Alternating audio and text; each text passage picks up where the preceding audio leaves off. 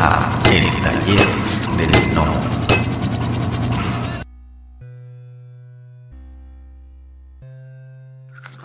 Bueno, eh, ¿qué género o tipo de historia prefieres dibujar y por qué? Este, mira, yo, em,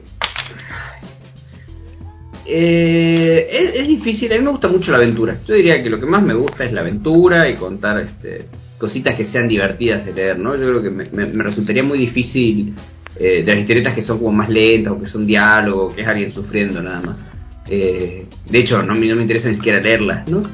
Pero, eh, porque después digo, bueno, pero la mitad de las cosas que hago son más bien humorísticas. Pero lo que pasa es que yo creo que dentro de, de mi lenguaje, ¿no? Dentro de lo que yo cuento, todo, todo lo que yo cuento es, este, es humorístico, al final. Al final todo lo que yo trato de, de, contar, por más que cuente algo, algo, eh, algo serio, algo triste, algo gracioso, algo divertido, algo de acción, no sé qué, siempre está, está como atravesado por el humor.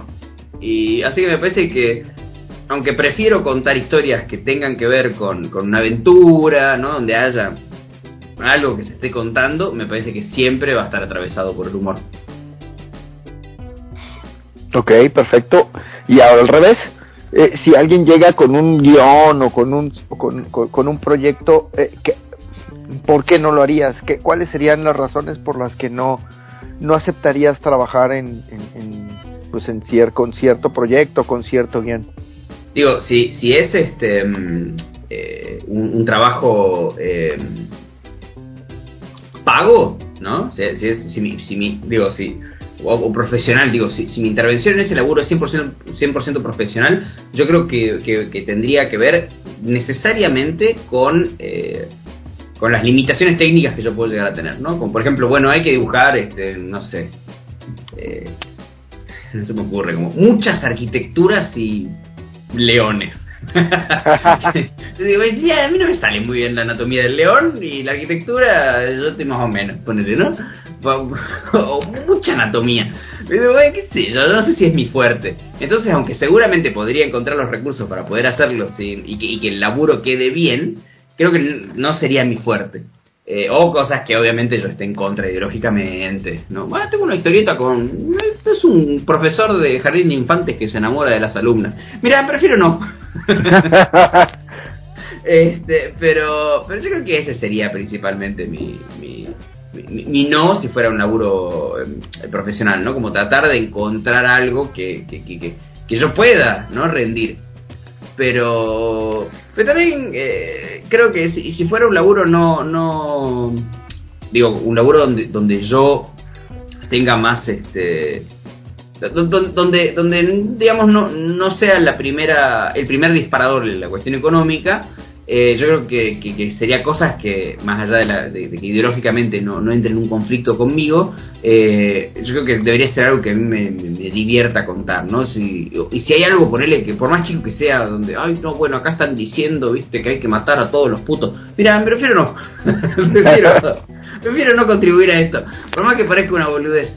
Y este y, yo creo que yo creo que sería principalmente principalmente eso, ¿no? Como algo que yo quiera contar si es que si es que es una propuesta ajena que donde no está atravesado necesariamente por, por, una cuestión económica y, y, algo que yo no pueda que no me que no me sienta capacitado eh, o, que sienta que me exceda en una cuestión eh, meramente este, profesional. Lo que sí, yo sé que descubrí con el tiempo que mi fuerte, no eso, eso lo descubrí cuando hice la historieta esta de Maribonix. Porque básicamente lo que hicimos fue copiar el estilo de, Asterix. Igual fue una indicación que le diéramos una vuelta, que sea parecido pero que no sea exactamente igual para no, para no tener problemas este, de, derechos. Pero yo lo que terminé descubriendo, más laburando en animación, imagínate, es que mi fuerte es este, adaptarme a estilos. Yo puedo adaptarme muy bien a estilos ajenos, como no tengo, no tengo mucho problema, como me tardo capaz una semana, pero a la semana ya estoy haciendo el estilo de otra persona. Eh, más en animación, que está más bien sintetizado y donde el objetivo del trabajo es hacerlo este, lo más sintético posible, ¿no?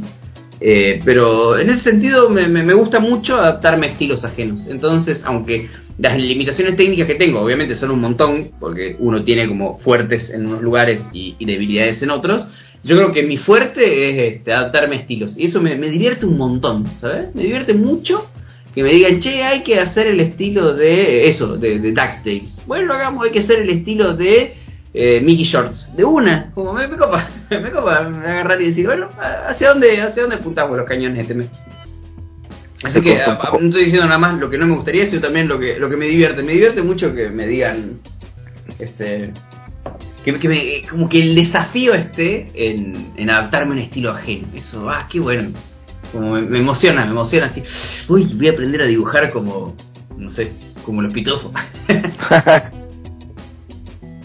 que sí lo hicimos, ¿eh? Con el estudio este, con el, el- la editorial esta con la que hicimos Marihuanix, es decir, qué pasaría si Asterix pasara en, en, en Holanda en vez de, de en, Francia, que era la idea.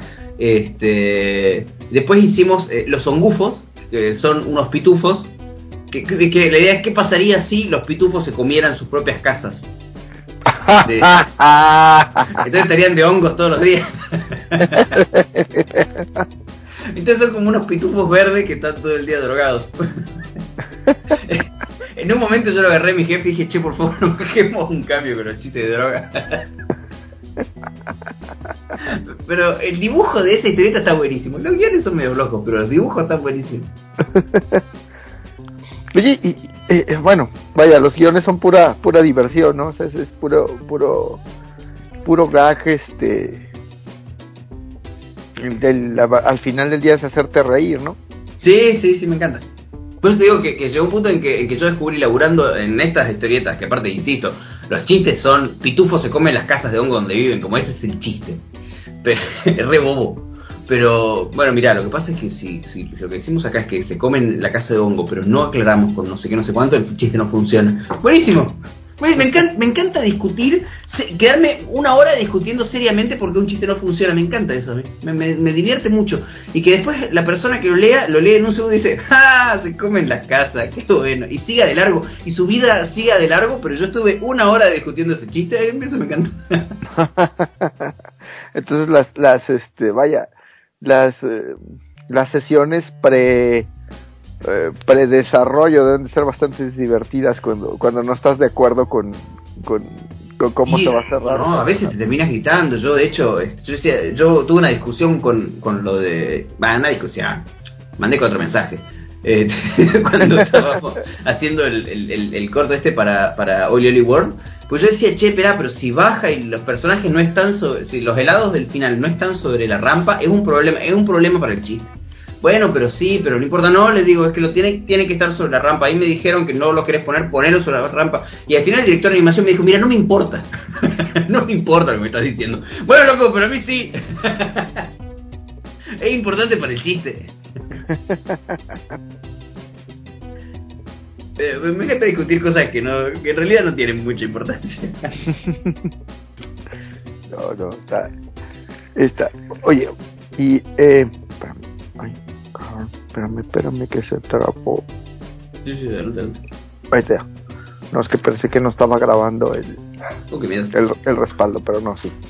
Este, bueno, y, y bueno, ya, ya hablamos que, que, que, ser- que, que, que no harías y que, y qué harías, pero si tuvieras que, si tuvieras que hacer una retrospectiva, eh, ¿cuál, de toda tu carrera, cuáles considerarías que son las obras más importantes eh, que has- en las que has trabajado? Bueno, yo creo que, que- esas tres cosas que te, que nombré como historieta, más que nada, no yendo más que nada de historieta, eh, yo te diría que Marihuanix primero, eh, inclusive más que la de, que la de Oesterfeld. La Oesterfeld fue para mí súper importante y la verdad que, que- en un punto hasta, hasta me costó dibujar. Hoy día yo veo ese dibujo y parece una megabosta, ¿no? Me parece horrible. Pero bueno, pasaron 15 años. Pero diría que Marionix fue súper importante, más que todas las cosas que hicimos después, que laburamos un montón con Revista. Sacamos un montón de, historietas, laburamos para. Laburamos para marcas también. Hicimos un número especial de, de padre de padre de familia, donde, donde inclusive hicimos gags nosotros de padre de familia en historieta en formato este, más como una especie de storyboard eh, bastante terminado, como si fueran style frames. Y, y este, y, y el ¿cómo se llama esto? y laburamos para para yo siento que laburé para para padre de familia y nos corregía eh, ¿cómo se llama? la Fox todo y salió muy bueno ese número fue un número especial de padre de familia con chistes a los padres de familia y aunque obviamente Scott McFarlane no se debe dar ni cuenta de que existe eh, para mí es una no Scott McFarlane no no ¿cómo es? Eh, Scott McFarlane. No, ¿Scott McFarlane es el de Padre de Familia o es el de.? Es el de los Simpsons, ¿no? No, no, McFarlane, no, no, no. No, no, no. Eh, McFarlane. Porque es el, el, de, el, de, el de Spawn. Ah, es, Todd, McFarlane. Seth MacFarlane. Seth MacFarlane. Scott MacFarlane es el de, el de Spawn. Eh, Seth MacFarlane, este, seguro que no, ni se enteró de la existencia de esa historieta, pero para mí eh, fue, o esa revista de humor, pero para mí fue súper importante. Hacíamos humor sobre, sobre, eh, sobre Cuajo, pero desde la Argentina. Para mí fue muy divertido y, aparte sirvió como campaña para Fox, para presentar una temporada nueva de, Padre de Familia. Pero bueno, eso estuvo, fue un, buen laburo, estuvo buenísimo. Aprendí a dibujar con el estilo de Padre de Familia. Este, porque aparte en ese número estaba todo lleno de publicidades de, Fox, tipo este mes en Fox el transportador, cosas así, pero lo que hicimos fue redibujarlo para hacerlo con el estilo de padre de familia. Entonces funcionó muchísimo, estuvo muy bueno. Los de Fox se quedaron súper contentos. Tenían el plan de sacarlo en la Argentina y en México, pero al final la edición de México no salió y fue un problema dentro de Fox. Que no haya salido la edición mexicana. Eh, eh, qué lástima. y, y después, este. Mm, para mí sería Mario Bonix, que fue como mi primer trabajo como grande, pues estuvimos como sé, cinco meses laburando en esa historieta. Y después, este. Bueno, eh, Mirina para mí fue una historieta importante que, que, más como proyecto porque son más de 100 páginas de historieta. Pero Guachín, a mí me pasó algo con la tira de Guachín, es que, o sea, yo tengo Guachín que es mi perrito, ¿no? Que es un perro salchicha. Y a mí, dos amigos me agarraron, uno es este Oscar Capristo, que es un historietista fabuloso argentino, pero fabuloso, que hace unas cosas increíbles, que él en un evento de historieta me agarró y me dijo, che, tenés que hacer algo con tu perro salchicha. Tenés que dibujar alguna, alguna historieta, algo donde aparezca. Y después un amigo que se llama Brian Hanches, que es este, también un guionista y e historietista argentino, para mí este, muy, superior a mucha gente mucho más conocida. El chabón es un gran historietista. Eh, y, y, él me dice, che, si haces una historieta que se llame, no sé, Las aventuras de Guachín o algo por el estilo.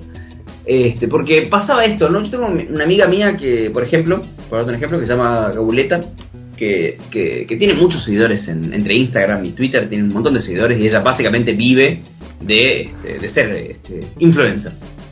Y, y, lo, y lo loco es que ella sube un posteo, ah, bueno, hice tal laburo, hice tal historieta, hice tal, porque también dibuja, hice tal historieta o hice tal libro, este, estoy sacando tal producto, bla, bla, bla.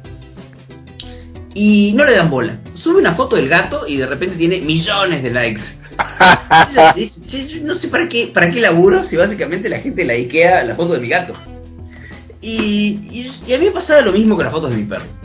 Yo en mis usuarios personales subía fotos, dibujos míos y nadie me da bola. Subía fotos del perro, 100.000 likes. Entonces dije, bueno, algo está pasando acá. Entonces dije, bueno, contemos las historias estas y también le hablemos a la gente que tiene perro y que, y, que y que, y que, y que, y que, tiene perro salchicha en particular y, este, y le hagamos bromas al respecto y le contemos, che, ¿viste cuando el perro se cuelga mucho viendo un culo? Bueno, y, eso es el humor, no es un humor mucho más complejo, ¿no? Insisto que para mí discutir horas sobre cómo se remata un chiste es algo para contar una boludez y que la gente se ría dos minutos y se vaya, y a mí me copa eso.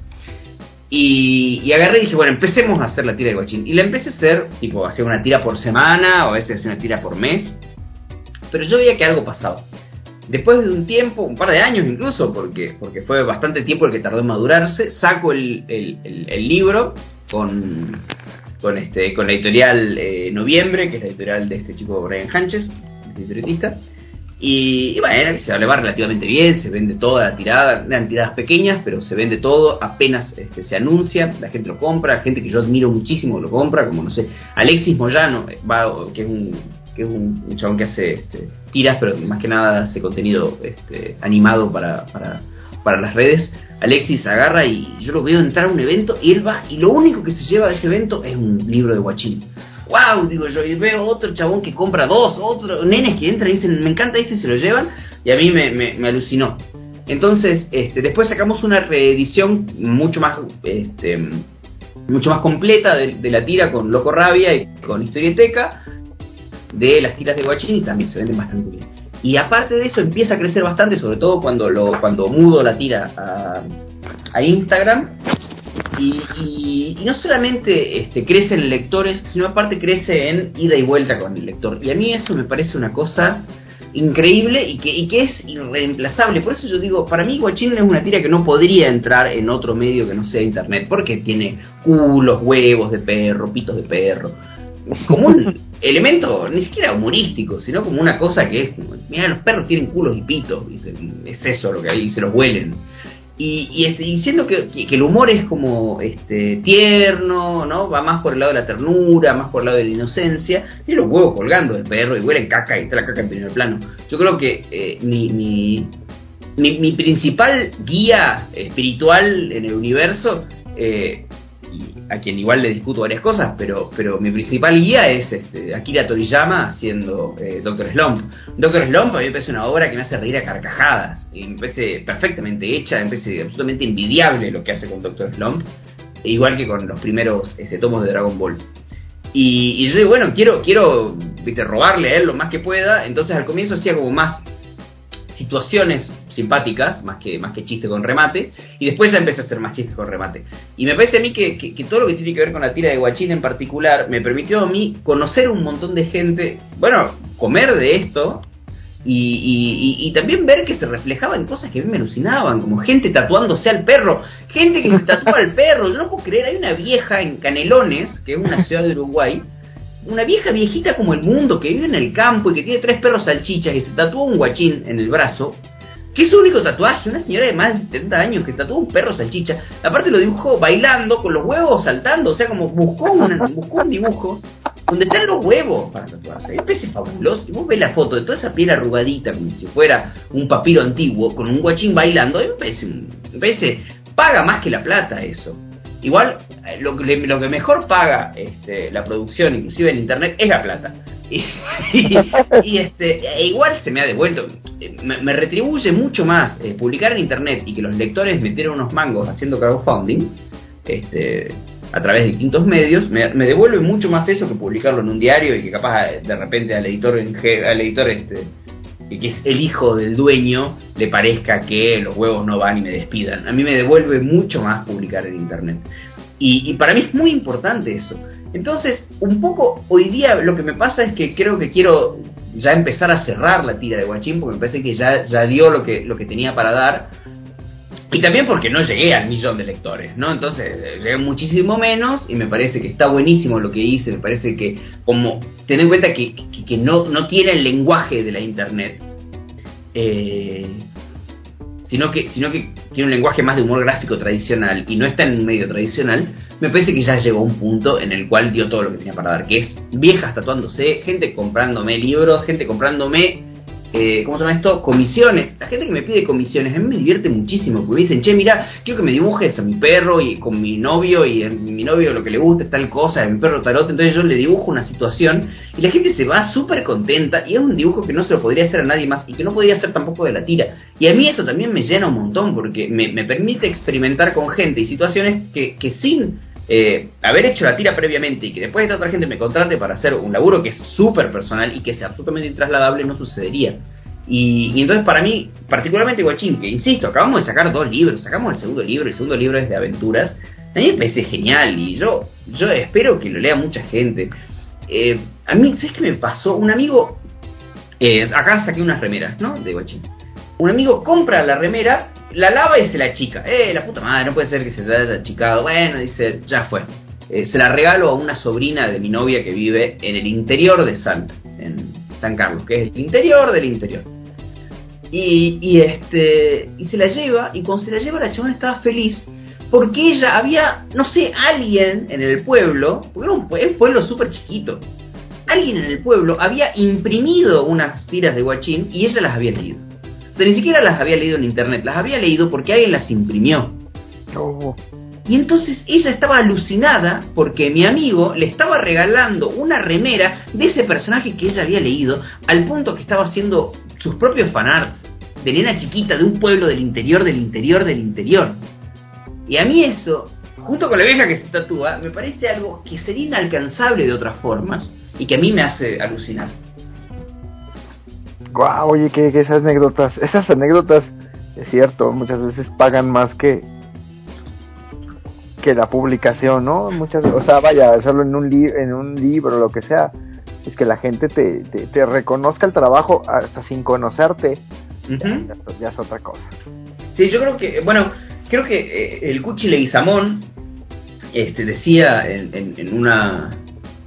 El Cuchi o se lo decían a él, no me acuerdo muy bien, que es un músico argentino, salteño en particular, eh, que, que una, que una obra se vuelve verdaderamente popular, popular es decir, que es este, eh, optada por, es, es, es, este, adoptada por el, por el pueblo, ¿no? No, no necesariamente del, art, del, del pop art, que es más, más comercial, sino, o de la cultura pop, que es más comercial, sino eh, popular cuando pierde el autor, ¿no? Cuando una canción, vos la estás cantando, ¿no? Nana, venite a misa, que bla, bla, bla, bla, bla, bla, bla, bla. ¿Y de qué es el tema? No, no tengo ni idea. Bueno, esa obra es más popular que cualquier, este, que cualquier eh, obra publicada y firmada. Popular. Eh, y, y- y que esta piba haya recibido esa historieta, este, con, con cuatro años, cinco años, seis años, no sé años tendrá esa nena, haya recibido esa historieta y le haya gustado tanto como un dibujo impreso, andás a ver por quién y dónde, a mí me, me- me parece este, eh, más, más, más importante que 100.000 seguidores. Pues muchas gracias que han llegado hasta el final del podcast. Si les gustó el contenido, por favor, denos like, compartir, suscríbanse o pónganos un comentario en la plataforma donde nos escuchen para que podamos llegar a más personas. Muchas gracias. La voz y la producción de este podcast estuvieron a cargo de Adro, a un guion de El Piedra. Para todas sus dudas, sugerencias y comentarios, tenemos la siguiente dirección de email: tallerdelnomo@yahoo.com. Gracias y hasta la próxima. Este fue el podcast del Taller del Gnomo.